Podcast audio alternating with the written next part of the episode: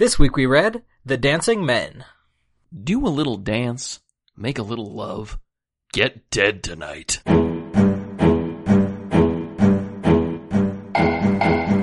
The game is afoot, all our buddies. Welcome back to the Final Podlum, the only Sherlock Holmes read-through podcast that is hidden coded information all throughout this episode. See if you can spot my subliminal messages.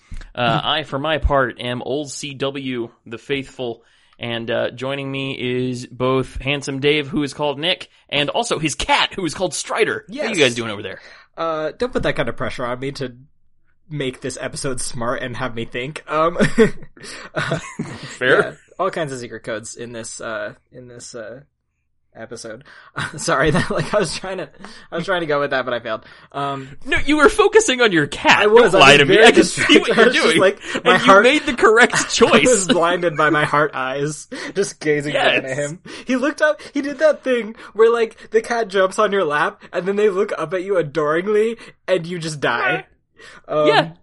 But anyway, so. because you can't, you can't, you can't entreat them to do it. You have to just wait until it just happens. Yeah. Yeah. I hope the mic picks up the purring. Anyway, um, so yeah, uh, this story rolled, it really takes a extremely dark turn, like in the middle of it. It really does. You, It you- was you, start rough. out, yeah, you start out thinking it's gonna be like, oh, this is kind of like the other ones where someone's wife is doing something weird, but then we find out and it's all good.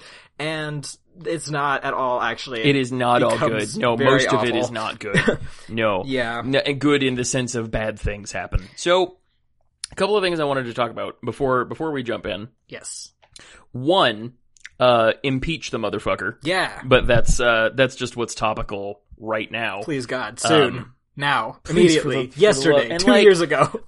Before our listeners at us about being politically ignorant, first of all, that would be fair but mean. Don't be that guy. don't punch, don't punch down. um, but like, first of all, we realize that impeachment doesn't mean automatic removal from office. We get that. But like, some reprimand, some official censure has to come into play here because otherwise it's just us saying, yeah, everything he did was fine. Which, nope. Yeah. And like, I don't know about you, but every day, every week for the past three years, he does some new goddamn thing, and I think surely this must be it, right? Yeah. Surely then- this. Sh- surely when he mocked a disabled reporter, or when he opened fucking concentration camps, but uh, no, he he asked he asked a foreign power to investigate a rich white man and a rich white man's son, and apparently that's what America gets mad about. That's where we draw the line. Not not Yeah. anything else. Not any of those other hey, things. Hey now, God. Yeah. So that's that's where we're at. It's been a real weird week energy wise, but it really has. So um, just not a great time to be an American, either in real life or in this story. yeah, for real, this story is not kind to Americans. That was an excellent segue, Nick. Well done. Thank you. Uh, I do I do want to stop briefly before we get in and talk about my love of secret codes. Yes, go off. Yes. so, uh, first of all, I would uh, I would like to make the very important distinction that I don't know the I don't know jack shit, not the very first thing about actual cryptography, like like Alan Turing, Enigma machine, you know, Wind Talkers, Navajo code, all that stuff. 'Cause I don't know the first thing about shit. that. That's exa- precisely that you smart heard this people shit. podcast? Yeah. what I am good at, what what triggered neurons in my brain Mm-hmm. that had lain dormant was when I was 12 years old. I was reading the first Artemis Fowl novel by Eoin Colfer. They're very good, or at least I remember them being so. and there is on the cover of that book, there is a smaller book that is written on in fairy language, which is just mm-hmm. some little, you know, symbols and whatnot. And I'm like, oh, cool. I like symbols. That's neat. So I'm reading it. I'm reading it. And at the bottom, at the bottom of margins of the book on every page, more writing in these mysterious symbols. And I thought, okay, well, that's cool. But as you go on through the book, you eventually find an in-world example of it and they tell you what it says on the cover, which gives you enough to g- decode the cover on the cover, which gives you Oh enough to decode the entire book. And my brain caught fire. That is I so fun. all night. It was so good. Eoin Colfer, God bless you. Mm-hmm. Um, and as a result, I have dedicated a good portion of my brain and life to uh, not cryptography. Again, I don't know anything about actual code work. That's math. I don't know from that. but uh, what is referred to as neography, which is uh, artificial and invented alphabets. Think your uh, your Tolkien, your Tengwar and Cirth, and Sarati to a lesser extent. Um, again, I would I would direct our listeners to um, omniglot.com, which is the world internet's largest repository of both real and fictional writing systems. Uh, and my love of writing systems has just it has uh, only only gotten worse and much more severe as time has gone on. I keep like half a dozen of them in my head at a time just to like doodle with and stuff, and it's just uh, so. Anyway, this this story appealed to me immensely from the word go because I have never encountered a cipher made of wee dancing mans before, and I was very excited to see if I could crack it. Uh, alas, I could not. I, I know that was really sad when you messaged me and it was like, oh, what's wrong? My edition doesn't have any. It was just like symbols in in Yeah. brackets, and I was Well, like, and- that's very yeah. sad. I'm so sorry. Yeah. My edition of the Holmes Omnibus did not have the symbols of the wee dancing mans. Um, we'll have to post those pictures. But I mean, even after you sent me those pictures, I could not crack the code. Really? For reasons, for reasons that will become apparent later on. I actually have a perfectly legitimate reason.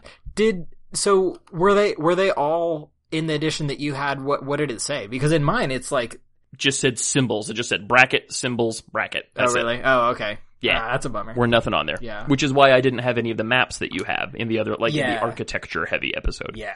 Okay, so my endless love for writing systems aside, uh, let's jump right in. We zoom in 221B Baker Street. hmm Uh, Holmes is doing some alchemy. He's just doing chemical. He's just sitting there doing some science, you know, as you do in Just your house, hanging out. Yeah.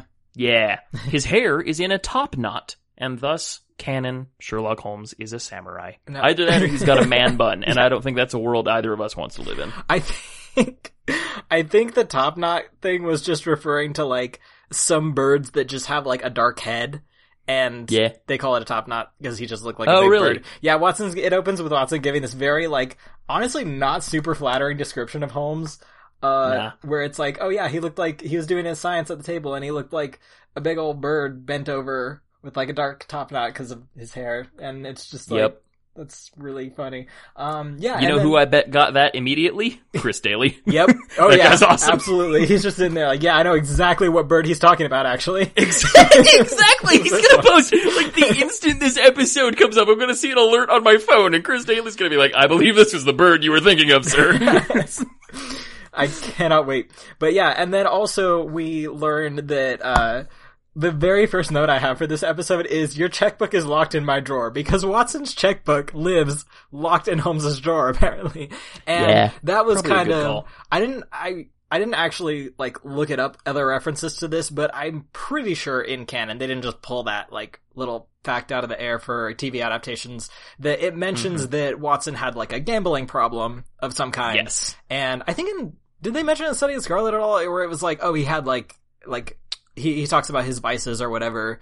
And Yeah, I don't believe they mentioned gambling specifically, but they did talk about how he had a hard time holding on to his money. hmm Yeah, and uh, you assume it's either like maybe drinking or just like probably get yeah, gambling would make a lot of sense. He's just a good time fella. Don't worry about it. Just yeah, like that. Got to deal with that PTSD somehow. But so, and honestly, Yeah. that his money being locked up in Holmes's drawer, and like the way you described his description of Holmes being not particularly flattering, renders this as such a domestic scene in my mind. Yeah. that, like Holmes, when you're there with your significant other, and it's like to the point where everybody's comfortable with everybody, and you're just you're in your gross pajamas, not the nice pajamas, but you Mm-hmm. Yeah, know, like your gross, gross, pajamas, yeah. and you're like, the over there just doing whatever you're doing. Exactly, like this Yeah. gross swamp monster over here. Give me my money. No. What are you going to spend it on? Don't worry about it. No. What is it? Is it another Captain America shield? Here's an idea. Mind your own damn business.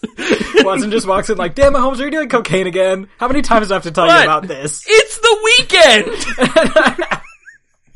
Absolutely. Yeah, I know. It's just like they're really just presented like Study and Scarlet is that point in their relationship where they're just like, "Wow, you're the most wonderful person I ever met. I love you so Yeah. much. Everything you do is amazing." And then like just Yeah. 10 stories later in the canon, they're just at that point where it's like they're they're comfortable enough that they can like talk shit about each other and just No, have it know that it's like it's really good. yeah. I just These imagine are the whole these are yeah. these are two dudes who pee with the door open. Yeah.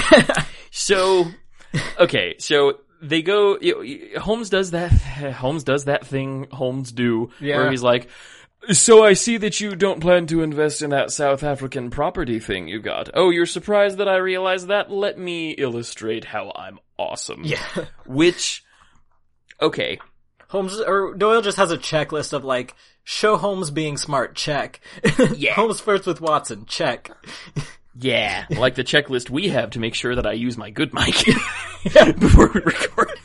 Um, Good mic so- on. Headphones. Where are oh shoot, where are they? This is a good mic. Um, Thought that cat, check. Alright, we're good. Yes, at least one. Uh, the more, the more you point things out to me that my heteronormative frame of perspective renders one way and your frame renders entirely differently, mm-hmm. the more and the easier it is to see certain things. Cause like, ordinarily, when Sherlock is just talking to anybody, like Lestrade or whoever, he'll just do the smart thing and like hope the person catches up, and mm-hmm. if they can't, it's their problem. But he always explains to Watson, and this reminds me of something I do where like, if my missus and I are watching TV and there's like some linguistic thing that I recognize or some mythological, you know, so whatever dumb shit I'm Mhm. into, who even knows, and like I'll stop to tell her, and it's not because I'm being condescending or because I think she's a dumb shit who can't pick up on a Right. good reference. It's because I'm always trying to impress her, like every day of my life, because she's the smartest person I know, and I want her to think that I am good and smart. Right. And so, like, seeing that and just thinking in that context, like, like Holmes is just flexing that big juicy brain as hard as he can Yeah. every day at Watson, isn't he? Right? He's just like, oh, you like when I'm smart? Let me be more smart to you so that you'll like me more. Exactly. Yeah, You no. set a real bad precedent, but I'm gonna live up to it. yeah. He's like, oh so Lord, does please, he- please don't think I'm a normal person. No. Yeah. So how? Okay. How does he? How does he figure out that Watson does not plan to invest in apartheid? oh yeah, he he basically just goes into. I mean, part of this, if we're gonna be real, part of this is Holmes actually being smart and knowing things, and then the other part is just like how well he knows Watson. Really, it's like Yeah. most of it's the deductions are just like I know that you uh play billiards this time every week. I know you always play billiards with this particular guy, and I know, and it's just kind of like yeah, but it's still yeah. Well, and here's the thing. He does this whole logical thing. Uh, you just come home from the club with chalk on your fingers, so you must have been playing billiards. You only played billiards with Thurston. Thurston told you four weeks ago about some South African property he wanted to invest in, uh, because we don't realize how bad institutional racism is and the Dutch's hand in it in the creation of apartheid. Real shit. Um, yeah. Real shit, dude. uh, there's, I would recommend to you, you know what? I'm gonna, if you wanted to, you could log into my Audible library and listen to my audiobooks if you wanted to, Nick. Oh. And there is one in particular, uh, Trevor Noah's autobiography. It's called Born a Crime. And it's like the story of him growing up as a mixed race child in South Africa when apartheid was still going on. Oh, And damn. That sounds so there are, heavy. there are things as a, as a fellow desert Christian survivor. Yeah. As a fellow. yeah, let's get into that again.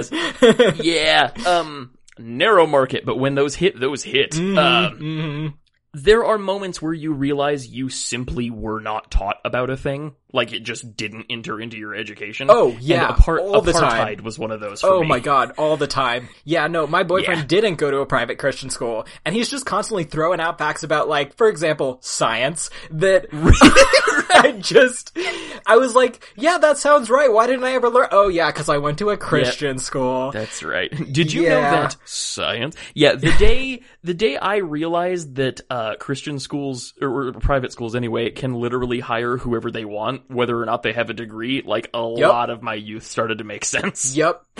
I'm like, wow, how much But else anyway. do I not know? Yeah, that for real. everyone else does apparently.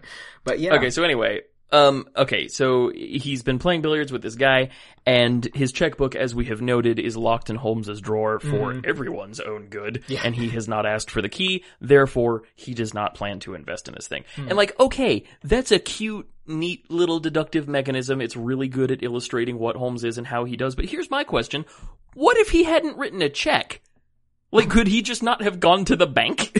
I is that not a thing you did? I don't know. I mean, I imagine people aren't just carrying around. I'm not going to pretend I know about how Victorian finances worked. Like they didn't even have Yeah. regular dollar bills yet. It was still like the money was all just That's on fair. written pieces of paper, basically. Um, Yeah. yeah. I mean, but I'd like to learn about it. If I could just like, I don't know, I gotta find a good like Victorian documentary just about like the Victorian era. Because I mean, I watched a lot Yeah. of fictional media about it, but I'd never really seen any like. You know, actual historical, like, here's how everything worked. And I'm sure there was like, Yeah. and I'd really like to read up about like the, like the gay community as well, because I know it was going on in Victorian era. Um, but Right. you just obviously don't, you, you don't hear about that in the history books Right, at all. because- it's just like, oh, we don't need to talk about that. That's fine. Yeah, history is history is written by the winners. The winners in this context being the people who were allowed to openly exist. Right, and So, like as yeah. we all know, gay people didn't exist until the '80s, so you know. Correct. It is known. Um, I know at least a couple of our listeners uh, are very interested in and knowledgeable on that very subject. Uh, Mm-hmm. you know who you are. I, I don't mean to dismiss your contribution to the conversation. I just don't know if you're comfortable being uh, shouted out on air. But Mm-hmm. caca. so there, that should you you know who you are. Um, and if you if you have any any more insights on that, uh, at us, and uh, we'd be happy to collaborate on something. I know we talked a little bit about you uh, Nick, going more in depth about that, but let's let's figure out like a research structure and figure out how we would actually learn about that. Oh yeah, Uh, but anyway, Mm-hmm. so uh, Watson is amazed at Holmes, as is his place in this relationship, and uh, Holmes points out that every problem is a simple one once it's been explained to you, Mm. which. Like that sounded like a really elegant, pithy thing to say, but like, yeah, that's how knowing shit works. like, Yeah. what? It's, I don't think you're making the point you think you are, pal. right. And I mean, obviously, this is kind of just. I, it might be uh, Doyle's attempt to set up for what the rest of the story is kind of be about, like Yeah. a sort of like light foreshadowing. Like, oh yeah, once Yeah. we know what the code says, everything is very like all the events that happen are obvious. But you know, it doesn't. Anyway, so yeah, so all that he he does the little he does his um deduction uh, display there, dance. and um then uh. Uh, he shows Watson a piece of paper that he has that has a code written on it, just to like he kind of just like uh, gives it to him cold, just without telling him much. Just here, why don't you take a stab at this? Yeah, Just, like, just, just look at this? it. Just and apply uh, some deductive whatnot. yeah, and Watson looks at it and he's like, "Oh, well, it looks like a child's drawing because the code is actually like as dark as the story is. When you actually see the dancing men code, it's kind of cute, They're adorable. like, They're very- so cute. They're little Ooga Chaka mans. Right, They're it- wee dancing men. And another thing I like about this is that if you wanted to imitate this code, it would be really easy. Like, it's not hard Yeah. to draw. It's not precise. It's not like trying to learn Japanese or anything like that. It's like anyone could use Right. this code if they, you know, now that we have Yeah. It. Because, Well, yeah. And see, okay, that's that's an interesting point because I took all of these down in my notebook, um, as is my custom, Mhm. and I it, one of my failures in attempting to crack this code is that like as as someone who is interested in writing systems and who learns new ones for fun when he gets the chance which is not a humble brag that's just my particular brand of you know nerd obsession Mhm. um, one of the big factors is ease of writing. Like how efficient is it to write? How how easy is it to recognize a thing once you have written it? How easy is it to accidentally make one letter look like another? Yeah. So, looking at this code, one of the reasons I couldn't crack it on my own was because because it was written in like a shaky sort of childlike hand because it was imprecise and somewhat irregular. I didn't know like if these two look really alike and have the same basic articulation, does it matter that this one's leg is at a slightly different angle? Yeah. Is that indicative of something? And later on, it turns out that there was something that was indicative. We'll, you know, we'll, we'll get to the Right. reveal at the end. Yeah. But I, I way overthought it for that precise reason is that like these are something you could easily scrawl and the meaning is supposed to be strong, but only if you know what you're looking for hmm Yeah. He uh he hands Watson this thing covered in in wee boogeymen, hmm and and Watson says, "No, you know, children always drawing small dancing men." It's- A lot of them Crawling- right next to each other in different Yeah, poses. exactly. Yeah. some of them repeating, some of them not. Who knows what the kids are into? Probably cocaine. um. So where did where did these dancing men come from, Nick? Um, okay, so the client is Mr. Hilton Cubitt of Riding Thorpe Manor, Norfolk. Yep. And that's the whole. Norfolk. Norfolk. Is that how you pronounce it? Norfolk. Yeah. Is it? Oh, okay. Um, Or Norfolk, I suppose. that's not. yeah, a I do know it's a that's that's a real. No, no, that's that's Okay. fair. That's it's again, it's an understandable question, but no, Yeah. my understanding, courtesy of the Greatest Generation, actually, because there is uh, a town named this uh, in Boston. Uh, apparently, it is Norfolk. Oh, okay, nice. All right, didn't know that. Um, so anyway, Yeah. so uh, he he's the guy, uh, Mr. Hilton Cubitt brought by uh these notes, and he only really he he he also thought it was like some kind of child's prank or something like that. He's like, this can't be too serious, but for the fact that his wife is freaking out about it. So Yeah. he, yeah, he's Holmes shows Watson this code, and then very shortly after, uh, Mr. Cubitt arrives himself, and uh, Holmes asks him to, you know, rehash the the situation from the beginning for Watson's benefit, and also obviously Right. for the reader's benefit. And he starts so- up the, the Netflix special, but doesn't hit skip recap. right, exactly, like uh, previously on um, Sherlock Holmes, but yeah, uh, The so Cubitt's he- tale. The yeah. So he he said so.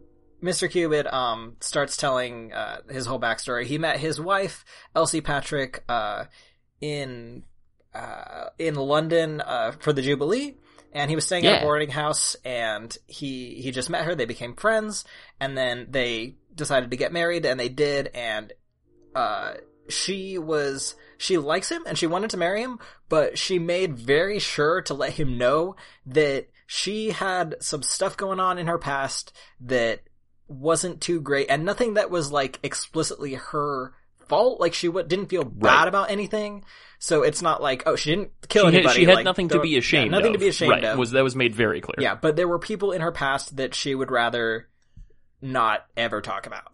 And he's like you know what? Worth it? Fine. I still want to marry you. No problem. And even up until like the day before they were about to get married she would like are you sure? Like i am never going to talk about my past and you can't ask me about it. And he says i promise. Yeah. She made this a condition. Exactly, yeah. And he agreed. He never asked her about it. But recently, um, so they're married for a year and they're totally happy except these little, uh, uh, series of dancing men are being drawn and left, uh, on notes under the sundial and drawn in chalk on their tool shed. Yes. Well, before that, uh, they were happily married for a year, Mm-hmm. but then a mystery letter arrives from the Americas, from the colonies. Right. And she, she reads this mystery letter and immediately throws it into the fire like an Mm. unwanted beggar child. Uh, and she's been very anxious. Ever, yes. Is that, I tried to think. I tried to think about like something you could throw into a fireplace that would that would fit, and my first thought was cat because they would have one nearby. Then I said, "I'm not saying those words. I'm not putting that thought out into the world." a child. so what's what's exactly what's a less upsetting thing to throw into a fireplace? oh my gosh. Because, like, look, I'm not like I celebrated local cat Denmark J Cat, um, who uh, was recently voted the best cat by Science, and is the two-time winner of the Desi, the award for excellence in local daytime Spanish television. Congratulations. He is my favorite creature on this planet uh, that has not agreed to one day marry me. And like, if it were between him, if it were between saving him and saving an actual human child, of course I would save the human child. Case, But- I really was worried there for a second. I was not sure, But- honest to God, what you were gonna say. I would save the human child, but like, if I just, if you told me that a cat had died and a random human child had died, gonna be sadder about the cat. Mm-hmm. Like if I don't know, if I don't know either party, if I'm not acquainted with yeah. them, right? Right, yeah, like, yeah, cats. We Special, got enough people. special place in, in my heart for cats. Absolutely. Yeah, I'm just saying, like, when the whole Harambe thing happened, we have objectively too few gorillas and too many four-year-olds with neglectful parents. Like, I'm just saying, the math on that situation did itself. Obviously, as a human, we need to appreciate other human beings, but they make it hard. Animals They really do, man. don't. and so, Nah. you Animals know, make it real easy. yeah. God, Uh, let's just become a podcast about animals. I love how one of our one of our running gags is just choosing to be a different kind of podcast every week. Oh yeah, it's like who knows what it's going to be this time. This week, animal podcast. Yeah. Next week, gay podcast. I don't know. we'll see. Animals are good. Uh, I was listening to um, my friend Chuck, which is uh, a podcast starring uh, Chuck Tingle, with whom I don't know if you're familiar, um, but uh, he and um, the hostess, whose name escapes me at the moment, not because she's not important, but because I'm just not familiar with her like I am with Chuck. Um, they were talking about news from their small towns, and I, I cannot begin to explain Chuck Tingle to you if you're not already familiar with him. But he was talking about how someone, definitely not him, but someone in his town had gotten in trouble for knocking over a bookshelf at the library, probably because they were getting too riled reading the animal books. and That's just you. I was gonna say the first thing I thought of is that's probably Nick. just, sitting there like, yo, do you know about sharks? You're like, Nick, I thought you lived in Spokane. what? I didn't know you lived in Montana. How that happen? Okay, back on track. So yes, um, they there there was a letter. She was very upset by the letter, and she has been very anxious ever since. He, uh, Cubitt wants to help her, but he is a man of his word. Um, and will not push her on the matter. Yeah. He says, quote, she would do better to trust me. She would find that I was her best friend. Mm-hmm. Which was so sweet, because he's not like mad or controlling or anything. He's not like, woman, you will tell me. He's just sad that his wife is scared I and know. upset that he can't help. This guy's honestly really nice. Like, I'm, I Yeah. almost want to give him the Huxtable Award. He's just such a good guy. That's fair. Yeah. That's fair. He's an early contender. Mhm. Um, there's there are a lot of possible candidates for a Huxtable Award in this episode. So I think I think we'll we'll wait until all the votes are in. There's some but good ones, uh, but yeah. there's some good ones. I, it does it does say something that the nicer a character in a Sherlock Holmes story is, The more likely is there gonna be dead by the end of that story. terrible is going to happen to Yeah. them. Yeah. Okay. So what happens next? Um, nothing terrible happens yet. Uh, so he, uh, okay, so he's, yeah, she gets the letter. She's really scared. He just really wants her to tell him what's going on, but is not gonna force it. Um, Right. and then, Because boundaries are healthy. yeah, and then, um, he see, and then after that, he, he actually, see, well, they, they, they see a couple more, uh, examples of the code up and about, and then one day he Yeah. catches, Just keep cropping up. yeah, he and they're the in guy, different configurations, which is important. Right, yeah. Some of them are all close together, some of them are longer, some of them are shorter.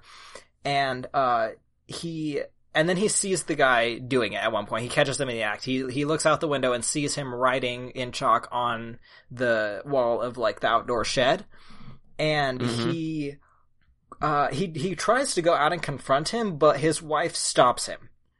And Right. uh yeah, it, it's like she sees some of them, but I I don't know if he erases some of them before she can see it, or does that happen? He does, because, yeah, Yeah. he thought they were nonsense at first, and so he had them Mhm. erased, which is fair, you know, local Mhm. school. And, like, part of me, part, part of me thinks this is ridiculous, because why would you think children would do this? But knowing the child I was, I still buy chalk, sidewalk chalk, Yeah. and just leave drawings, and, oh boy, when Series of Unfortunate Events came out, you better believe my neighborhood was full of the VFD logo. But, Mm. um, so like You really never that, grow out like, of that. Yeah, I.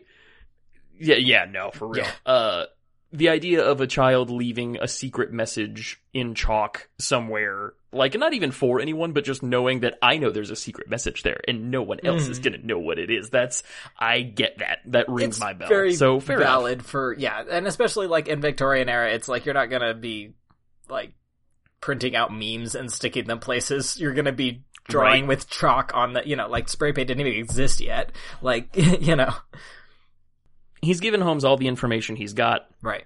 and said, look, something is going on. We caught this dude, but he got away. Something is clearly up. My wife is very upset, but I don't want to press her about it because I am a man of my word. Mhm.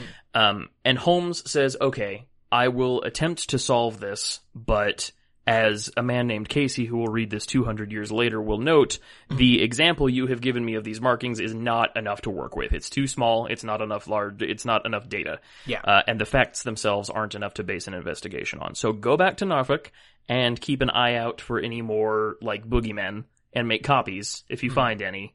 And, uh, yeah, so just, just basically keep us posted. Yeah. What happens next?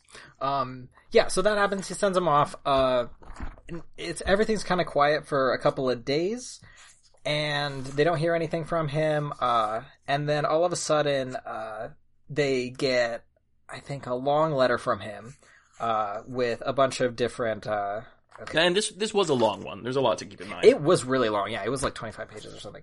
Um, which was fine. It needed it, but uh, So yeah, okay. So he sends. Um, does he send him a letter about, it, or does he actually come back? He he first receives uh, a wire, uh, a telegram. Mm-hmm. Uh, from Cubitt, uh, and then Cubitt returns shortly afterward, the worse for wear. He is Yeah. paranoid, he feels surrounded and trapped, and Elsie is dying by inches before his very eyes. It's real Right. bad. Yeah, she's just like she's so stressed. She's just white and nervous constantly, and just kind of withering away because of the stress. And so he comes back and he brings, I think, several uh, examples of the different notes while Yeah, kind of like filling. Holmes. Yeah, well, filling Holmes in on what has happened, uh, including um, they they see the guy again. I think uh, They just kind of creeping around for around a second Yeah. time, and he's Yeah. and he's like, seriously, just let me go beat that guy up. And she says, Mm-hmm. no, don't do it. He'll hurt you. But Mhm. at this point, he's pretty sure, like, no, you're not worried about that. You're worried about me hurting him. Clearly, Mhm. you know this guy. What's Right. going on here? And she says, no, it's a practical joke. It's no cause for concern. Let's go on a trip. Let's go traveling to escape it. because that's what you do when something is harmless and inconsequential, right? You, You just flee leave. your fucking home. Yeah. Yeah. That's, to take off, and he's like, "Oh no, well, but what will the neighbors think if we just literally like something well, to that and, effect?" okay. And honestly, that's a thing we haven't touched on. So it is mentioned at the very beginning that his family, Cubitt's family, is not uh, super rich, but it is old and proud and storied. That they've been at this house for 500 years, which is r- ridiculous. Mm-hmm. Yeah. that's nothing. Inconceivable to No one was alive then. They, yeah, they have been in this place longer than this country has existed. right. So yeah. Um, and his family was very honorable, and she she has come close a couple of times to telling him what's going on, but then like just bails and says, "No, your family's honor, I can't," and then flees. Yeah. So like his instincts, because he says a couple of times, "I wanted to go to the police, but I was afraid they'd laugh at me. I was afraid the reputation of my house would suffer," Right. and that was like a consideration he had to make. Yeah, so it's partly just he. The only things really stopping him are his wife, who he Yeah. made a promise to, and Right. just the fact that he doesn't want to look ridiculous for his his, Right. his family honor, basically. Which, Correct. from an English person's perspective, is pretty understandable with historical context and everything like that. It it makes sense. It's a valid reason. Yeah. Um, Well, and like as as we've talked about, one of my frustrations as a human Mm-hmm. is that like as a as a basic white dude, I took one of those DNA tests. I am as white as it is possible to be. It's Yeah. not great, but like I really have like I know I'm Irish, but it doesn't mean anything to me. mhm. So like if I had 500 years of culture and family history and it's something something else we don't really understand as Americans and especially in this modern age is that people move around a ton and always have in that always have in this country especially except maybe on the east coast. Mm-hmm. so we don't we don't understand what it means. That's one of the reasons i love steinbeck so much is because there's so much focus on land. This Mm-hmm. is my land. This the land and the people are bound and that's why it hurt this family uh Tom Joad so much to leave this land in Grapes of Wrath and all that. Right. And that's something we don't really get, but like, no, no, no. This is his family's seat. This is his house in, with a capital H, and they have been here for 500 fucking years, and Mm-hmm. they are not about to be scared off by some dude doodling dancing men. Yeah. Holmes, however, can investigate this without besmirching their honor. Right. And so here, here's all the dancing men I've found. Go, make like, make like 12 year old Casey in the middle of the night with a book about fairies and a special code at the bottom. Right. It's like, hey, you're not the police. You probably won't laugh at me. You might, but it's okay. Um, Correct. uh, you, it's okay if you do because I'm paying you to. right. Exactly. It's like if that's what if that'll help you if if if making me a fool will help you solve the case, you know what? Worth it. God bless. Um, Alonzi. But what happens next? Got put that on my like uh stories to tell at the pub. Like got dissed by Sherlock Holmes once. It was great. Uh, yeah, 10 for out of real. 10. Oh, yeah, no, it's worth it for the story. He'll Yeah. drink on that for years. right um but yeah so he um so he comes back gives him all the dancing man and uh, the more of the code holmes receives the more excited and interesting he gets he's basically just Correct. putting it trying to put it together actively as he's getting it and uh as he's getting more examples and he so yeah he's he mentioned his wife being more and more upset they see the guy again she keeps stopping him from physically going after the guy uh so he's still Right. out there somewhere and uh, and then Holmes decides, uh, okay, it's time for me to uh, like actually dig into this now that I have enough data to work with. Finally, Right. and uh, so he, so Cubitt leaves. Uh, he gives him all the all the information that he can at the moment.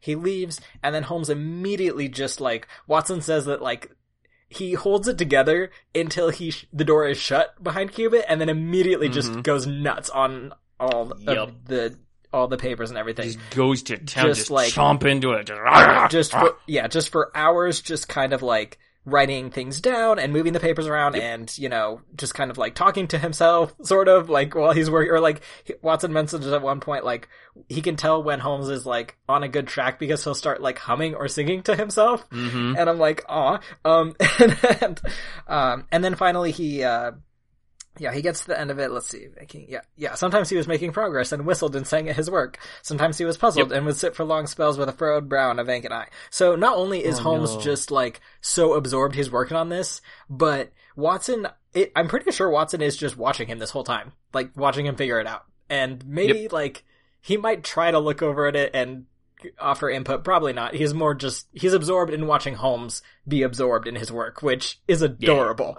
Uh, just- is. It's really cute. Yeah. Um, and then finally he because there's there's something there's something in seeing someone operating or doing something that they're very good at. oh yeah right? when they're in their element, and especially when it's someone you like, because it's just like Yeah. like that's my person, and I'm so proud of them. You know, like not only are they Yes. good at what they do, but also I know them, and I know a little bit of like the behind the scenes work. It's almost like Yeah. it's almost like seeing a movie that you helped film. You know, Aww. it's like or something like that. You know, it's like you get to see the yeah right. Like is that absolutely. Yeah, no, that's a great way to look it's at it. It's kind of cool. It's like you're you're somehow involved in this because you're close with the person.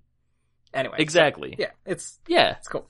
Um, so anyway, um, uh, yeah, that's me here to provide you with all of the gay you would possibly need for these stories. Um, uh, we point That's out what's yeah, but Well, let me tell you, uh, if our if our if the opinions of our Twitter followers are any indication, you just you you can crack open a whole new barrel of that and keep pouring it on everything. Oh, because absolutely. they And- are and I will. They are here for it. I will, and I will not be stopped. Um, oh yeah, absolutely. Like as fun as these stories are, there's there's two for me. There's two levels of enjoyment to these stories. There's yeah. adventure, which is my favorite genre. Um, and there's Right. plenty of that. And then there's also just the relationship of Holmes and Watson is, like I've said before, the the second part of why I enjoy it. Like I would not even Right. care nearly as much if that weren't the case. But I I like pointing out both. It's like it's it's a dual it's a dual enjoyment for two Right. different reasons. Well, and even honestly, yeah, like even if if Sherlock was just like operating on his own and we were Mhm. just following him in the stories, it wouldn't be anywhere near as satisfying Right. without the humanization element. I don't know. I finally watched. I didn't watch it when you first sent it to me because I'm a bad friend. I think I was at work or something and I couldn't. But I did finally watch that interview with Arthur Conan Doyle. Oh, yeah. where he's talking about Holmes, and it was so much funnier than I anticipated yeah, uh, it's great. he seems like he seems like a cool dude um, who was honestly just kind of baffled that anyone took him seriously. Right. That But, uh, really is his whole kind of um uh, just the whole vibe of Doyle is just kind of like it you you you look at just the huge monstrosity of just like unbelievably famous the character Yeah. of Sherlock Holmes has become and then you see Doyle you look up who invented Holmes and you see Conan Doyle and he's just like this cute little Scottish guy with a tiny little mustache and who's just like jolly he's basically like a hobbit kind of like He he's was. just a He had- goofy yeah. light-hearted person who's just like always cracking he lives in a hole in the side of a hill. Right, Yeah, like, no, it yeah. was it was really great. Mhm. And so, like, just seeing that, it was really easy. It was much easier to understand how he could, like, have friends like the friendship he's portraying. Or, you know, the, if it's a romantic relationship, the kind of romantic thing that he was portraying. However, you know, the reader wants to look at it. Oh, but yeah. just that, that, that humanizing element, because the, the Holmes and Watson relationship is really what makes this story. Like, the people, all the people following us on Twitter, you know, they're not, they're not super obsessed with shipping, you know, Lestrade and Irene Adler. Right. Like, that's not what they're here for. yeah yeah exactly yeah I mean you Gregler isn't a ship name. just as a as a writer Lestradler. just Nope, uh-uh. I- Heard it as soon as I said it. Never you mind. know what I'd read it Uh, I, I read that uh, speculation. No, I, you know, I honestly, I'm totally cool with like, I, I would never consider myself a huge like shipper or anything like that. Like, I'm, I didn't really Right. get into Holmes and Watson or into the like Sherlock It's Holmes not stories. something I understand. The Yeah. intention of that, uh, like, that's not why I'm reading them. It's just a really nice like bonus, but. It is absolutely fun to like, you know, all, Yeah. all the fan stuff. It's, it's, and I don't I don't think you have to choose. I think and you know I I, I want to be very careful that I'm I'm not I'm not trying to frame like gay or not gay as being opposites. They're just they're both they're different ways of looking at the same thing. It's they're not mm-hmm. opposite sides of a scale. It's not a balance thing, but like Right. if you can look at a thing and see that angle, a romantic angle and like a deep male friendship angle, Yeah. those don't have to compete. You No, they can don't. appreciate both of those at the same time. Yeah, well, that, well, that's how I uh, do it. Honestly, the first time I read through the whole Yeah, canon, I was just like, "This friendship is it rules," and I love it, and I like see it in my own life. Like I can relate to it because I have friends like this. But then, you know, upon a second reading, I'm like, okay, now I'm just gonna have fun here, and I totally understand the um from my from my point of view, what I imagine the whole like uh concept of shipping characters, shipping fictional characters that don't technically have canonical basis. Like they're not a, the Right. actual like Doyle himself rose from the grave and said like, yeah, it's canon. Um, I bless this union. like, and then just goes back like, uh, fuck it, just do whatever you want. I don't care. I mean, he basically did now by I'm saying, Bones again. he basically said, Yeah. but did by saying like, I really don't care what you do with Holmes. Um, which is great. That okay, well, and that's a whole other thing. We we finally got uh something in our we got an email asking a question. Oh, and yeah? I kind of really want to answer it now, but I cannot uh, because I promised I'd wait until we have a mailbag until Ah, we have man. several more questions. So if you want to hear our thoughts on stuff, you gotta send us questions. Send or us just mail. comments, I whatever love you think. mail. Snail us mail. Email. Yes. Message me on email us. Twitter. Snapchat Yeah. me. Pigeons. You can message us, uh, you can send us emails at thefinalpodblum at gmail.com, or you can, uh, send us a message on Twitter, either through the, you know, the inbox or tweet at us, whatever. Send us your questions, and when we have Send enough your to pet do, security turtle with candle attached to back. Yep. And not lit, because that'll be dangerous. Just send a not candle lit. along That's with it. yeah. like- it's you gotta be yeah, just give us matches. little a cute little note, either scrawled over a shell in chalk, tied around his little neck Yep. with a ribbon. I love that shit. Um, but yeah, Yeah. Anyway, no. But what I was gonna say was Sorry. the that's okay. No, it was a it was an important derail. Um, the the whole concept of shipping for me would be I don't know. I I understand people, especially you know LGBT people who don't see themselves represented in media Yeah. either either ever or hardly ever. Um, Right. Having to kind of just find it where they can, even if it's not Yeah. necessarily canon. If it's close enough, it's like, hey, this could be, and I'm just gonna take it. And That makes sense. totally valid. I mean, like you can look Mm. any, you can literally watch any movie and find a straight relationship in it, and Right. they're always even like when it's shoehorned in. It's like you like don't worry if you don't like any of these ten to twenty sci-fi movies with like straight relationships in it. I guarantee you can turn around and find another one right there. Um, Yeah. but you just That's simply an don't. excellent point that Yeah. I, I, I simply hadn't considered that because as, you know, privilege is a, is a word. There's nothing. There's nothing wrong with having the perspective that you loaded have. with- No, I get it. Yeah, you you acknowledge Yeah. your privilege. I, yeah, and I try to, and, and you know, the the modern the conversation presently is that you you don't need to feel bad about privilege. You just need to recognize it and recognize that not everyone else has it. And like Mhm. part of that is that I'm a, a you know I'm a white cis het straight dude. I'm I'm your basic out of the pocket. I I I have never at any point had to have my perspective forcibly altered or expanded, and part of that is that most culture is made specifically with me in mind and i'm not gonna lie it rules but uh part of that part of that is that I just realized, like, I've known about shipping for years, and uh, Mhm. I, I've never understood the appeal. I've never understood kind of the because, like, I love, I love a romance. Worf and Dax forever. I knew you would like that one. Oh my god, it's so good. They balance Yeah. each other so well. Oh god, I love it. Um, but my It's point is, cute, like, yeah. I I love a romance, I really do, but I never saw Mhm. the need to construct one where one didn't already exist. But that's because I, I'm catered to with them. I am presented with more options, Right. You know, story wise than I could ever possibly need. It's But almost like- right. It's almost like if popular culture was a menu and then Yeah. LGBT stuff is just vegan options or gluten free. Right. It's like, yeah, Yeah. we have it, but you gotta specifically ask for it and you, we have maybe one or two dishes, neither of which you particularly like. Cause like my thing is Right. there's, there's, there is quite a bit of, um, like LGBT fiction out there and there's characters on TV shows, but the problem is all of them are either dramas or they're romances and the whole Right. story is about the romance. And it's just like, I never seek out stories like that. And so it's like, oh, well, look at all these gay romances that there are, that exist. It's like you can read any, and it's like, this story is A, set in the modern day, which I almost never read, and B, Right. like, or, or it's like about high schoolers or something, and it's like, I don't want to read, like, a high school, like, I, you know, like, I don't want to read High School Musical, the book, but starring like a Right. gay couple, you know, it's like, that's just not what I'm into. I would much rather sit there and just be like, oh, lol, what if Bashir and Garak from Deep Space Nine were like an actual couple? Wouldn't that be great? and, you know, What if? Yeah. like, thank you, Deep Space Nine documentary for Huh. making my dream Wouldn't that be wild? there. right? But like, hmm, as if it isn't. But but yeah, but like it's the Yeah. same thing with Holmes and Watson. It's like I'm already going to read these stories because I'm already interested in British stuff, and Right. I like a mystery, and Sherlock Holmes seems like an awesome character, and it's like oh, and then you know it's like.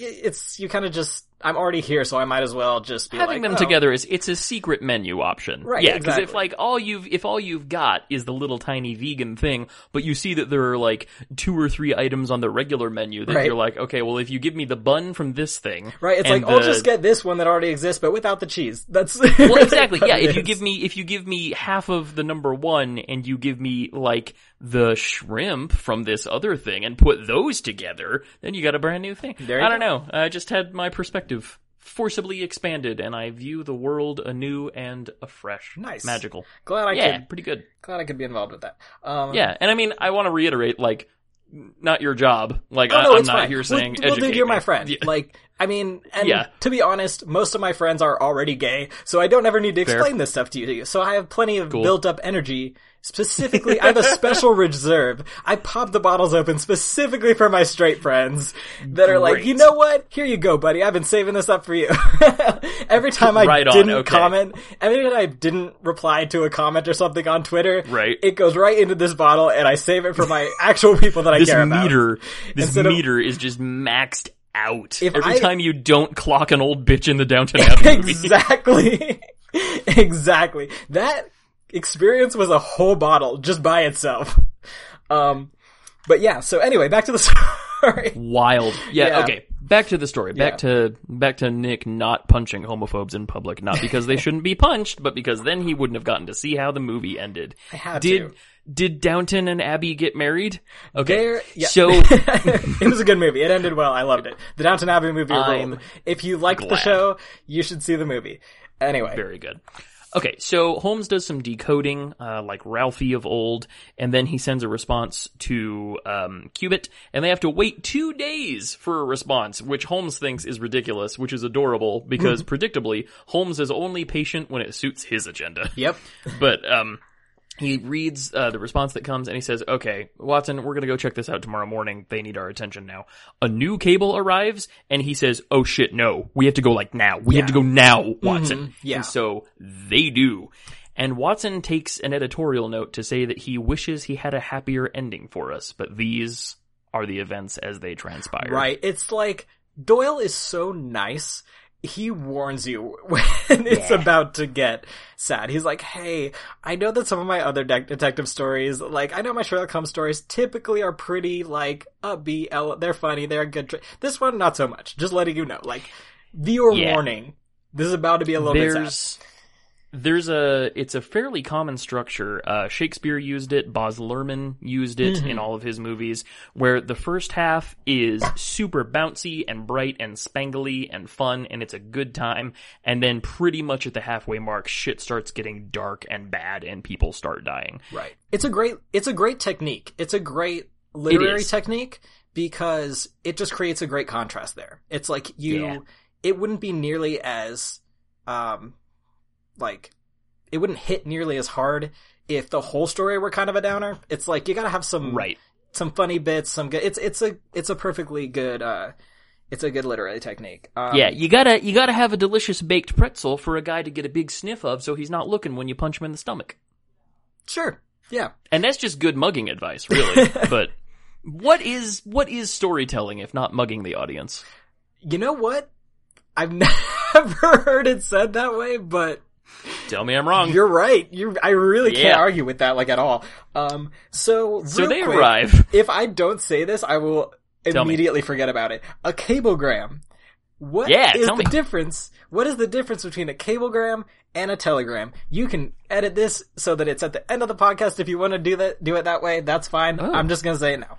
Cablegram. I did so much me. research on this and found so little results. The only thing I could really find is that a cablegram. The only difference between it and a telegram is that a cablegram is an undersea wire. It's like a submarine. What? Somehow, No. somehow the wire. You can look Get it the fuck out of here. Somehow the wire for a cablegram goes under the ocean, and I'm like, well, then how do telegrams work? I. Is it in the air? I mean, te- do you know about telegrams at all? I mean, I tried to look it I up. I don't. I know that telegrams. What I know about telegrams is that it's basically Morse code. It was invented Right. by Morse, that guy, Right. who made the Morse code. And so when you send a telegram, you basically have someone else do it for you, and they're sitting in their office, I guess, and they type out your message in Morse code. It gets sent Correct. via wire. Maybe the wires are underground. Maybe they're under the ocean. I don't know. Um, and- I don't. That's an excellent question. And and of course, once radio came along, that was as well. Yeah, well, radio waves are they're waves. It's it's through Right. the it travels through the air. So maybe telegrams Right. are like that as well. Maybe it's through the air or something. I don't know. I don't know. I even tried to search if like is cablegram faster than telegram somehow. That's wild. But- I have no earthly idea. But yeah, so it you send it in Morse code. It arrives at the next person, and then that person translates it for you. They type it out Correct. in English, and then you get it. And there were only certain symbols you could use, so it's like there was a dash instead of a period or whatever. And uh, Right. that's why, like, when you hear sometimes in movies and stuff, if someone's holding a piece of paper and they don't want to show you the piece of paper, they'll just be like, they'll read, they'll be reading the telegram and they'll be like, come dash at dash once, or like they'll end a sentence and they'll Right. be like, come at once dash, Stop. and then they'll read the rest. Yeah, or stop. Yeah, that was it. And so anyway, that was kind of cablegram, undersea, undersea wire. Okay. Fun fact, two fun facts. Uh, one Oh, fact, fact one. Uh, there are currently transatlantic power cables that supply a good deal of the world with electricity, and they're just Mm-hmm. underwater cables, just big as an oak tree, full of electricity. And sharks love to eat them shits, apparently. Really? yeah, They- sharks just bite Metal? 'em, and it's real bad metal. And I don't know. Well, because you know, sharks got them ampullae of Lorenzini. They got them electricity sensing organs all up in their snoots. Because that's how you find, sh- you know, fish that are hurting. That's how you, you know. Okay. So that's oh how they yeah, do I a lot of their remember hunting. Yeah, I remember watching. Yeah, and so like if there was if there was a big, you know, thing in your neighborhood that just like smelled like delicious hamburger or whatever Mm-hmm. it is you're into, and you know, you'd probably go up and bite it. I know you. Don't deny it. Oh, yeah, And sure. that's uh I just wonder if they ever had shark troubles with the cablegram wires. Second fun fact. So my daddy um was a navy man Mhm. during Vietnam and when and he I don't believe he ever went to Vietnam but he did go to I don't know why I'm saying it like that Vietnam Mhm. um and I don't believe he ever went there but he did go to the Philippines where he was actually a Morse code operator and he got so good to the point where he could just hear Morse code he could just hear it and understand it in his head when it was coming in Nice. yeah. Which is impressive in and of itself. Well done, Dale Hills. But, like, as long as I've known that, I have never, not in 30 years of life, have I ever put that fact and my love of codes together. Yeah. Maybe that's maybe there's a connection there. That math adds up. Yeah. What the hell? There you go. Damn. We're learning stuff in this episode, man, about ourselves. I thought the only I thought the only thing you could inherit from your dad was love of Star Trek and 80s music cuz that's what I got. Right? God. I'm still trying to figure out what, well, I got that apparently. Love of codes and that weird laugh I get when it gets to the point where you can't control it anymore. My brother and I both have that. Oh weird. yeah. Yeah. Huh. Wild. Ah, okay. Well, so, okay. back to the back to the thing we're ostensibly here to do. I like how we were like, oh, this story wasn't that great, but all of our side conversations were great. This story was great. Side conversations still, it's the Nick Still and Casey happening. show. Absolutely still happening. All yep. right. We haven't even gotten Uh, to the so guy's arrive. house yet. Yeah. Okay. Now we're here. No, right. we're yeah. This is Act Two. Okay, so they they arrive at what's it uh what's it called Paddington, uh Riddle Riddlestonk. Station. What's this place called? the Uh, Scrottledank. Norfolk. It's a Riding, Thorpe Manor, which sounds Yeah. like I would make it up, but I did not. Nope. Uh, they arrive there. They are met by a station master who presumes they're the detective from London. And Holmes says, "Yeah, how the hell do you know that?" And he says, "Well, I actually just guessed because you were either the detectives or the surgeons." Yeah. So yeah. stuff has stuff is going bad. He says she's not dead yet, or wasn't by last accounts. You may be in time to save her yet, though it be for the gallows. And Holmes just says, "What the fuck?" He was like, wait, so- excuse me? For the Yeah. what? For the what? yeah. Real bad. Yeah, Um, so go ahead. Yeah, so they um they arrive at the house and tragically, um Mr. and Hil- or Hil- Mr. and Mrs. Cubitt are both uh were have both been shot. Cubitt Correct. himself is dead. Very dead. Quite Yes. dead, I think is how it's put, which I'm like, is that is that like dismissive or is That's a technical term. quite dead? Yeah, it's just ex- as Yeah. dead as you can as you can possibly be. Um, Yeah. and she's not. She is mortally injured, but she is still alive. And uh, Correct. She is she is currently taking a bullet nap. right, and they and they've um he uh Cubitt was shot in the heart. She was shot in the head, and Yeah. that's and they were found like a few feet from each other. They're not sure who shot who or what. And It's real um, bad. It's just a mess. It's horrible. And so they go in, and I think they investigate the bot. They investigate his body first in the scene. Oh, Well, they first of all they arrive at the house, and there's already a, detec- a detective inspector there, the local inspector.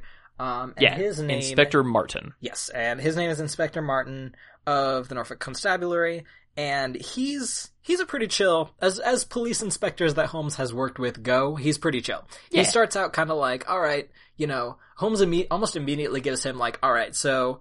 I don't know how you're going to be about this, but we can either work together or you can let me do my own thing. Those are your options. And Right. he's like, Your call. I would like, I would love it if we could work together. You're Sherlock Holmes. Yeah. Like, you know, whatever you Says, need no, to do God, please help me. go ahead yes. and do it. Yeah, like for, like anything you can help, anything anything you can provide, I will absolutely listen to it. And so yeah, so he he's cool. Uh, they they go to the room um and kind of uh or do they do they interrogate the maid? So they, yeah, they have a conversation with, um, with Mademoiselles Sanders, the housemaid, and Mm-hmm. King, the cook. Uh, they learn that these two domestics heard an explosion. They rush to the study to find the study door open and lit by a candle. He dead, she a slump upon the wall. And at this point, Holmes has failed a client and vows vengeance. vengeance on behalf of the client. Yep. That, yeah, you see that that and um uh that that's one of the things that is kind of like uh not a trope, but it's a recurring thing in the home stories where uh Yeah. You see a couple of those. One is obviously the story opening with Holmes showing off to Watson in some way, and the other one, another one is uh, it, it's like the "you're too late" kind of trope. Like if Right. it were a TV trope, it would be like "you're too late." Like he he starts out he s- someone waits too long over the course of the investigation, and it and gets injured before. Uh, you see that in uh, uh, Oh god, it happened in the Five Orange Pips. yeah, it happens a Um, lot actually. Yeah. It does. Like people just assuming things will be okay for a little while and stuff is not okay for Mm-hmm. Right. even a little while. Yeah, and then But they is just like, investigate- "Oh, this is my fault now." Yes, and he he makes it personal. It's right. extremely personal. Yeah. Um, So there are no powder marks on Cubitt's grippers or clothes, nor on Elsie's. Hmm. Um, and they don't have, I mean, like GSR is a real thing in modern forensics, and I don't know to what extent they were able. Like, I, it says there's a revolver, and I don't. I don't know from Victorian forensics, but there is a revolver. Two shots have been spent from it, Hmm. and they thought, well, this math does itself. Clearly, it was either a murder, murder, or a murder suicide, or Right. something. And Holmes says, yeah, okay, cool, but what about the third bullet that's over on the window ledge? yeah, he just drops that on him, and they're like, "The what?" And Yeah, and so the he he tells the inspector to go over and look, and sure enough, there's a bullet hole through the curtain, and there's Yep. a bullet lodged in in the window. So so they're like, okay, there was, and there's only two um cartridges missing from the gun. So they're like, okay, there was a third person involved, Yes. and they Third person and second gun at minimum. yeah, a third person and a second gun, and they they also go outside uh, at some point. I don't know if it's like exactly directly after this um, Yeah, you're revelation, fine, don't worry about but uh, they they go outside, and sure enough, there's like two huge boot prints right in the windowsill. There was someone standing outside shooting into the house or doing something at that window, um, Right. And and yeah, so uh, I don't, and Holmes kind of just he's he's gathering all his his data, and he he's basically just going about things so quickly he doesn't have time to stop and explain, which Correct. narratively, you know, makes sense. And uh and then by the time he does get to the explanation, he actually like takes time to apologize to Watson for making him wait so long on an Which explanation, is adorable. which is also very cute. Um so yeah, anyway, yeah, you you go for a bit, tell what happened. Okay. I feel like I've been talking a So yes, they're down there uh, in the garden. Um, a- an, another important thing is that the window was locked from the inside, and that a draft would have been needed to carry the scent of um, gunpowder throughout the entire house, which is where the maids heard it. Right. But the candle is still lit. So if the window was open, it must have been for only a minute, not long enough to blow out the candle, but long enough to disperse the scent. Mm-hmm. So they head down to the garden, they find the third shell casing. Holmes asks apropos of nothing because his mind is moving six steps ahead mm-hmm. if there's an inn called Elrige's nearby. Mm-hmm. No, there is not, but there is a farm. And Holmes says, okay, cool, take this to that farm, and he works up a little dancing man note of Yeah. his own. Yeah, and he grabs Yeah. the stable boy and was like, "Take this note to this farm. Don't say anything. Don't let them ask you any questions. Just give them the note, uh, and then leave." Basically. Yeah. And he has the inspector, uh, Martin, telegraph for an escort. For if he is correct, there will be a dangerous criminal to transport. And if anyone calls for Mrs. Cubitt, comes a looking for Elsie, they are to be told nothing and taken to the drawing room, whence they will now retire so that Holmes can explain the dancing man's. And here we come to uh, a chunk of the story that I refer to in my notes as the secret of the funk goblins.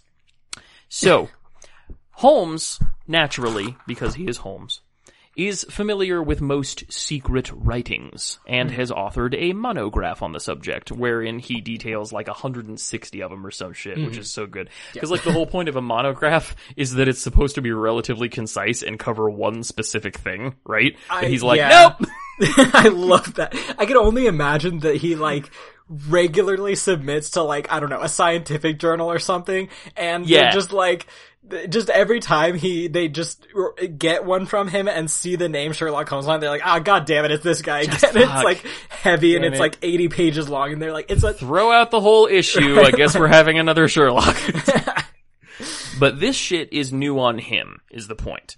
Uh, the first message, as he said earlier, was too short to work with. And Nicholas, this is due to something called the E frequency. The letter E is the most common letter in the English language. Yeah. And as a result, if you're trying to crack a code, E is a good place to start. You can find the most commonly used letter, you can figure out that that's probably E, and if you can crack E, you can probably crack a whole lot of words like, uh, like the, or he, or, you know, there, there are very, there are positions you can start to suss out. Right. And if you can crack one word, you can crack others. It can help you find the other vowels. And once you once you get the vowels, the, the point is finding E is the basic um, unit of code cracking in the Right. beginning. So Holmes did his work here, and the reason I could not figure this code out on my own Mm-hmm. is because he thought of something I never did. So there's basic stick figure, which is just, you know, guy, legs out, arms out, standing there. Yeah. And then same guy holding a flag. Apparently the flag carries an inherent space. So it's the same letter, but with a space afterwards. And that would absolutely never have occurred to me. I was working under the assumption that basic stick figure and basic stick figure holding flag were different letters. It never occurred to me that the, that the flag indicated a space. That yeah, that makes total sense because and I mean even in the um illustration that it provides in my edition, there there's no actual space between Correct. that. So it's like all the it's just to I for like uh to save space, I assume. Uh Yeah. instead of actually Well, and to and to further further obscure the message. Because if you can see that a word is made of two letters or three letters, there are a limited number of words those could be. And if you can figure that out through context, you can figure out what letters they're made of, you can start to crack the rest of the code. So obscuring, obscuring the differentiations between words, uh, is genius because when you're cracking a code, you have to figure out if each character represents a letter, a word, or a phrase. And if you can't figure out where one word ends and another begins, you're gonna have a hard time cracking this shit. Yeah. So, uh, code cracking, and they go through. This is difficult to explain via an auditory medium, Right, but the, yeah. the the story shows us he thinks this stick figure means this stick figure, and he translates all of them basically, and reveals that they were written by a man named Abe Slaney. Who Holmes concludes is an American by his name, because only an American would call a man named Abraham Abe. Which, sure, I I guess. I mean, I'm not I from guess. Victorian England. That I don't, yeah, whatever. Yeah. But also because the letter came from America, which I feel like is a more fair point. yeah, right. yeah. Um, and Elsie's whole caginess, her reluctance to speak, um, has, is implied like past criminality, so Holmes wired his friend Wilson Hargreave of the New York Police Bureau, um, who called Slaney, quote, the most dangerous crook in Chicago. And here is the point at which I concluded that Arthur Conan Doyle had recently read some crime novels that were set in Chicago, and he was like, I want me one of these. Right. He's like, this is this is great. I'm gonna write a whole Let's get it on this shit. write a Yes! whole Sherlock Holmes story about this. This rules. I'm Yeah. Arthur Conan Doyle. Yep. So the re- the reason they got increasingly um, worried was that the, the the messages got more and more threatening as they went on, and the last one Right. was a direct set a threat. It said, "Prepare to meet thy God," Mm. which shows not only code breaking aptitude but a flair for the dramatic on the part of Abe Slaney. So well done. Yep. Um, and they got there as quickly as they could. And Inspector Martin says, okay, that's amazing. Quick question. If you know who did it and where he is, why are we still standing here talking? Mhm. Yeah. Well, let's go arrest him. Come on, like chop chop. And then Holmes is like, "Oh, he's coming. He's on his way here right now, actually. And we should Yeah. probably get behind the I door." I thought I'd save us the trip. Yeah, right. Like I'm just gonna have him come to us. Don't worry about it, guys. And yeah, so he uh he had jotted down um the the the obviously the um the note that he sent with the stable boy uh written in the Dancing Men code in a Right. style that imitates the way that Elsie wrote hers. Uh, he Right. copies her like handwriting style as well as the code and sends it off to him. And he assumes that this guy would not expect anyone. He he it would have to be from her because who else would know that code? And Correct. There's so- no there's no reason to assume that anyone else would have that. right. So Abe Slaney shows up at Baker Street thinking that Elsie's going to be there, and they immediately slap the handcuffs on him, and uh, he he kind of struggles for a second, and then is just kind of like, "All right, you know, you you got me." Like, Yeah. uh, and It's a he- fair cop. Right, and then he um he gives his his part of the story, which is they uh Elsie was the daughter of like a big mob boss, I guess, like Yeah. A crimesman. capo. There was a yeah, there was a like the crime crimesman gang, crimes gang in Chicago. You know, Chicago, the crime city. Uh, and you know. Welcome to Chicago. You gotta join the crimes gang. And uh, that the Dancing Men code was. uh, I was gonna be like, forget about it, but that's New York. Uh, I'm from LA. I don't know. Same I thing. Only, I glean all my information and knowledge from the movies. Definitely not from school. yeah. Let's Uh, let's make a lot of our listeners really angry and say they're the same thing. It's fine. is- yeah, it's close enough, right? And uh, Well, so okay. yeah, they, well, no, wait, wait. What, what made Oh, me boy. happy is, um, okay. Uh, uh, you know what? No, go go first. I'll get to the bit that makes me happy. Go ahead. All right. So so yeah, so he um he was part of a crime gang in Chicago. Elsie was the daughter of the boss. They the Dancing Men code was something that that gang or uh, whom her, her dad had invented uh, for use Mhm. in uh, you know in their in their circle, and so and he was engaged to be married to her for or wait I don't know if they were actually engaged, but they were they were sort They of were. together. Yeah, they were engaged, and She was pledged to him. yeah, there you go. And she decided, like, nah, actually, I want to try to make my life a little better for myself. She made a bit of her own money, honestly, and was, and then left for England to marry, uh, not to marry this guy, but then, then meeting him and wanting to just kind of start her life over from that. She didn't want to be involved in all the crime. She wanted to get away Right. from it. And this guy was not having any of it. He followed her there. He made repeated attempts with the code to, you know, get her back basically and up to the point Right. of like what almost like physically grabbing her and being like, "No, you're coming with Yeah, me." he was- um He made an attempt to Bowser her. yeah, yeah. basically, yeah.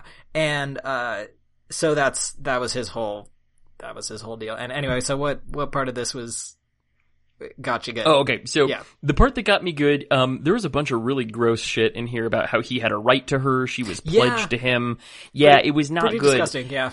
And yeah, and he's acting like he is the aggrieved party here. And Holmes says, nah, dude, fuck you. She left because you're a criminal and she married a decent guy and now she's dead, or maybe, and it's your fault. He says, quote, you have ended by bringing about the death of a noble man and driving his wife to suicide. That is your record in this business, Mr. Mm-hmm. Abe Slaney, and Yeah. you will answer for it to the law, which, Yeah, right? snap, absolutely, Yeah, no, that shut that him was great. He- down. yeah, right, exactly. He starts going to like tell his sob story, and canceled. everyone Holmes is just like, "No, no, no. A guy Nah. is dead, and a woman is Yeah. almost dead." And like, even like Nothing right up to the point where they're dragging Egg Slaney off, he's like, "Well, can I at least see her one more time?" And Holmes is like, "She is Right? unconscious. She No, is you cannot. No, absolutely okay, that's- not." another thing, and this is actually the thing that made me happy. So he he points out, yo, if she's taking a bullet nap, then who was it who wrote me this letter, smart guy? Huh? Advantage me, Slaney. He's like, "Who else And could have done says- it?" And Holmes Right, and Holmes me, says, bitch. uh, bro, yeah, that that was me. And he says, there was no one on earth outside the joint who knew the secret of the dancing man, and joint is capitalized. really? yes! The joint? Which makes me so happy because this guy just becomes prison Mike from that episode of The Office. Oh my gosh. The joint. and Holmes Holmes says what one man can invent another can discern, which Mm-hmm. uh is basically the same thing that he says to Watson in the beginning when, when you know he goes through his deductive steps. So we've got like a nice narrative symmetry thing going here. Yeah. And he says, "Now now clear Elsie of this murder if you love her so much and then go to fucking jail." Yeah. Do And not pass says- go. Do not collect two hundred do dollars. Cause he says, I have nothing to hide from you, gentlemen, said he. If I shot the man, he had his shot at me, and there's no murder in that. Uh, no. Not how that Are works. Are you sure? Are you sure? I'm pretty sure a dude was murdered. For real, criminals in these stories really seem to think that the law is in the habit of saying, yeah, that's fair, crime canceled. Like, what? That's not... Right? Like, you know what? That reason's this really good. Oh, you liked her a lot? You know what? We'll give you a pass this oh, time. Oh yeah. No, totally. Like, my bad, dude. You're God. right. Well, yeah. okay. And the thing, I, I'm gonna, I'm gonna save another bit, uh, that I think I want to save for my Huxtable Award. So we'll, Okay. we'll get to that in a little bit. Okay. Um, and that's, that's basically, uh, honestly the end. Um, they Yeah. got that shit. They got him arrested. He's, his sentence was commuted because Cubitt fired first on him, which, I what? guess. I So he was- he was not murdered. But uh, he Elsie was recovered. sentenced to like a penal camp or something, or prison, Exactly. prison for a Presumably very long time. Yeah. Australia. Yeah, Yeah. I don't know. Um, and so that's uh that's about how it happens. That's actually, they've got that, him yeah. nicked. Yeah, uh, Elsie does recover eventually Mm-hmm. because for for somebody who's a doctor. Doyle sure was under the impression you could get shot through the brain and be just fine with Yeah. Victorian with Victorian medicine. But I um, mean, the, there's been some really weird medical stories of it. It has Yeah, happened. You know, like it's like that's fair. That gentleman who took the railway spike, yeah, yeah, right, right. Yeah, okay. I mean, the radium girls, fair very enough. unlikely, but still possible. Sure, not the weirdest thing that's happened in a Sherlock Holmes story. Right. Um, but Elsie, Elsie recovers, but uh, remained a widow forevermore and devoted her life to charity afterwards. The end. Sad times. Yeah. I mean, I almost wonder if Do- Doyle was like, dang, I really did just make this story super sad. I might as well just like, if he was planning on her actually dying, and then was just Yeah. like, nah, we'll, we'll make it so that she at least lives like a sort of happy, you know, like she's okay. Right. She's know? got she's got something going on. Yeah. Well, I liked this story. Uh, I like me a secret code. It's frustrating when I can't figure it out, but honestly, that's, that plays into the reality of the fiction, which was like, this was a perfectly legitimate reason for this code to be fairly uncrackable. Right. So I wasn't too mad about it.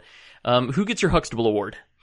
You know, I don't know. It's kind of a tie between Hilton Cubitt and Inspector Martin, just because it would be so easy for him, and it happens so much that inspectors are just kind of like, Holmes shows up completely, like, basically, cause it's hard when you, it's hard when you do a job and that's your job that you're good at, and then some dude comes along, Yeah. not even a Some poli- not, not just some dude from London, and it just absolutely cleans the floor with you and just Yeah. how much better at your job he is. And it's hard to just go with that and be like, oh, cool, yeah, no problem, help me out. It's like, I can imagine that would be frustrating for Lestrade or any of these other guys. And Yep. occasionally they get kind of salty about it or whatever. They're like, well, I'm gonna do it my way, you can do it your way, I don't care, whatever. And then it's like, he solves it and Holmes is like, and they're like, oh, well, thank you, thank you, Mr. Holmes, thank you, let us take all the credit for this. Yeah, and, and Holmes handled like, yeah, go, go take the credit for it like you do. And, but this guy doesn't. He's like, he finds out that, like, anytime, I know, like, you know, cops, controversial subject. We're not gonna get into that. But, Yeah. anytime that, that, like, a detective is like, I'm purely here to see justice done and to solve this case. That's Yeah. all I want, no matter what means. I don't have to personally do it. Like, they don't have an ego, basically. They're like, Right. I'm here to do my job, which is solve the case. If this random dude from London, some Sherlock Harris or whatever, can help me fi- help me find the answer, and he knows what he's doing, I'm just gonna let him do it, you know. And God bless. yeah, I, I I'm gonna just go ahead and just give out my award to him this time because that's Outstanding. he's re- he really is a good sport about the whole thing, you know. Well, you know what? I think uh, I think we've got what they would call on the on the next generation. I don't want to I don't want to totally bite their style, but I think we've got what they would call a daily double because uh, Inspector Martin is mine as well, and I'll tell you why. It's a quote that I am so happy you didn't mention because I didn't because I wanted, wanted it for myself. Go for Yes. it. So at one point, um, Murder Man, whose name escapes me because fuck that guy, says, I guess the very best case I can make for myself is the absolute naked truth. It is my duty to warn you that it will be held against you, cried the inspector with the magnificent fair play of the British criminal law. And he's Yep. like, like, just like, I gotta read this guy his Miranda rights just for what it's worth. And, uh, I, I don't know, just sort of the, like, it's easy to see that as naivete, but like, he's Right. dedicated to doing his job right. And, um, Yeah.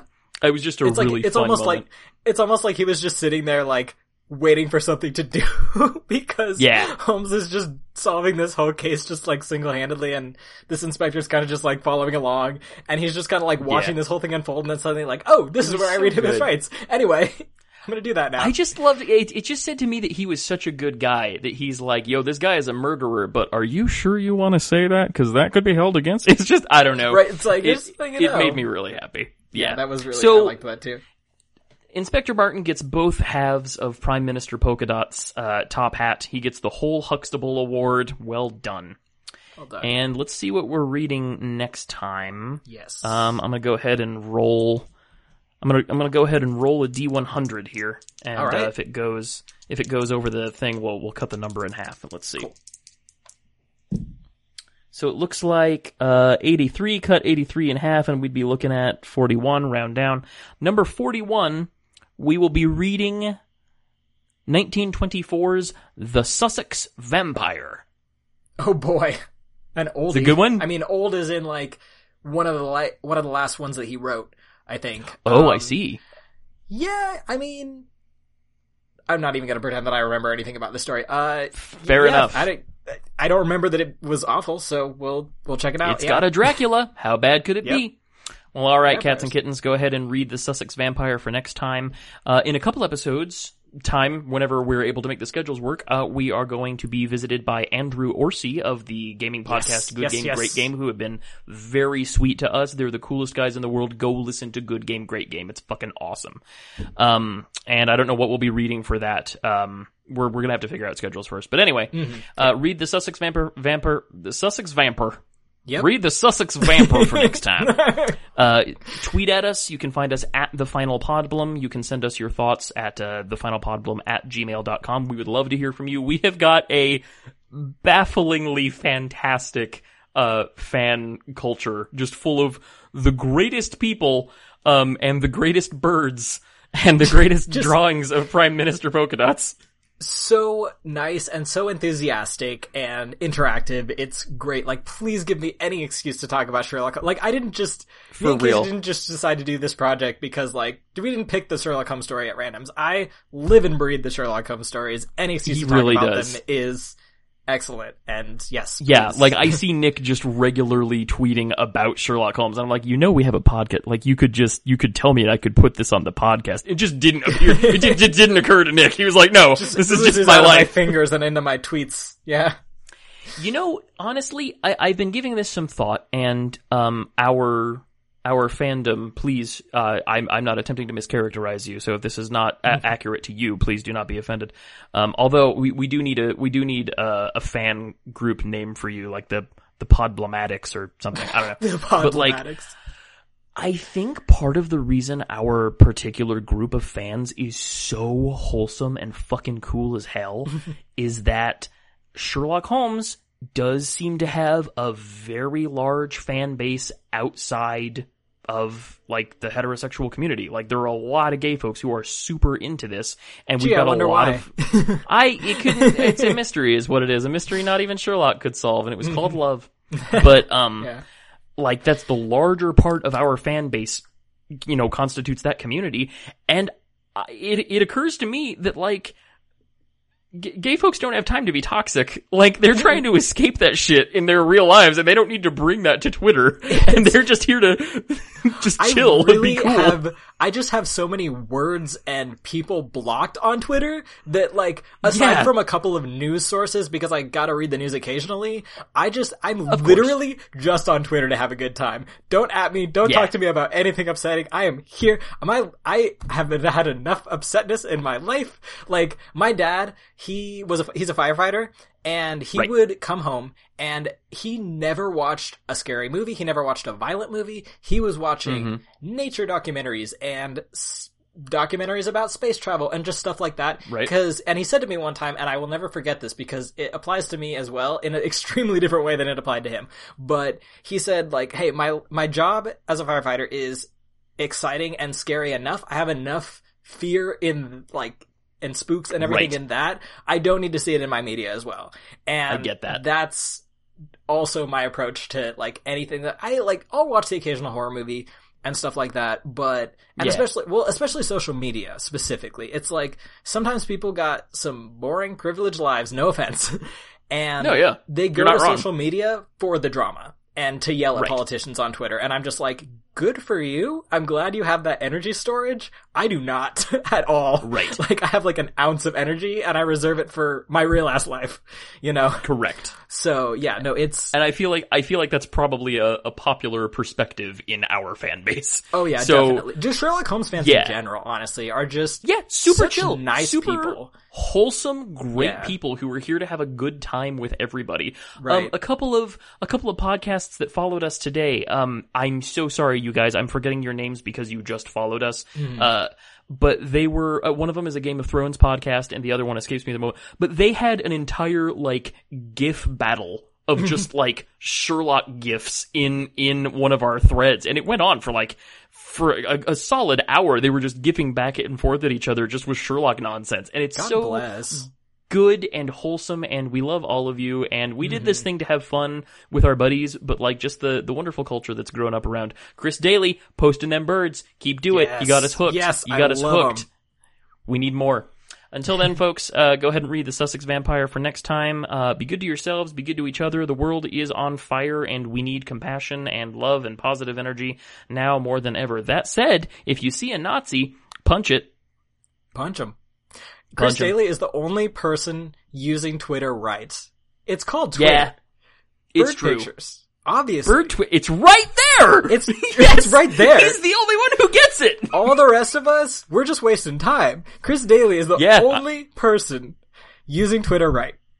I, I just I had am. that realization. yeah, no, that tracks. Well, all right, guys. We'll see you next time. Until then, we love you all. Goodbye. Bye bye bye.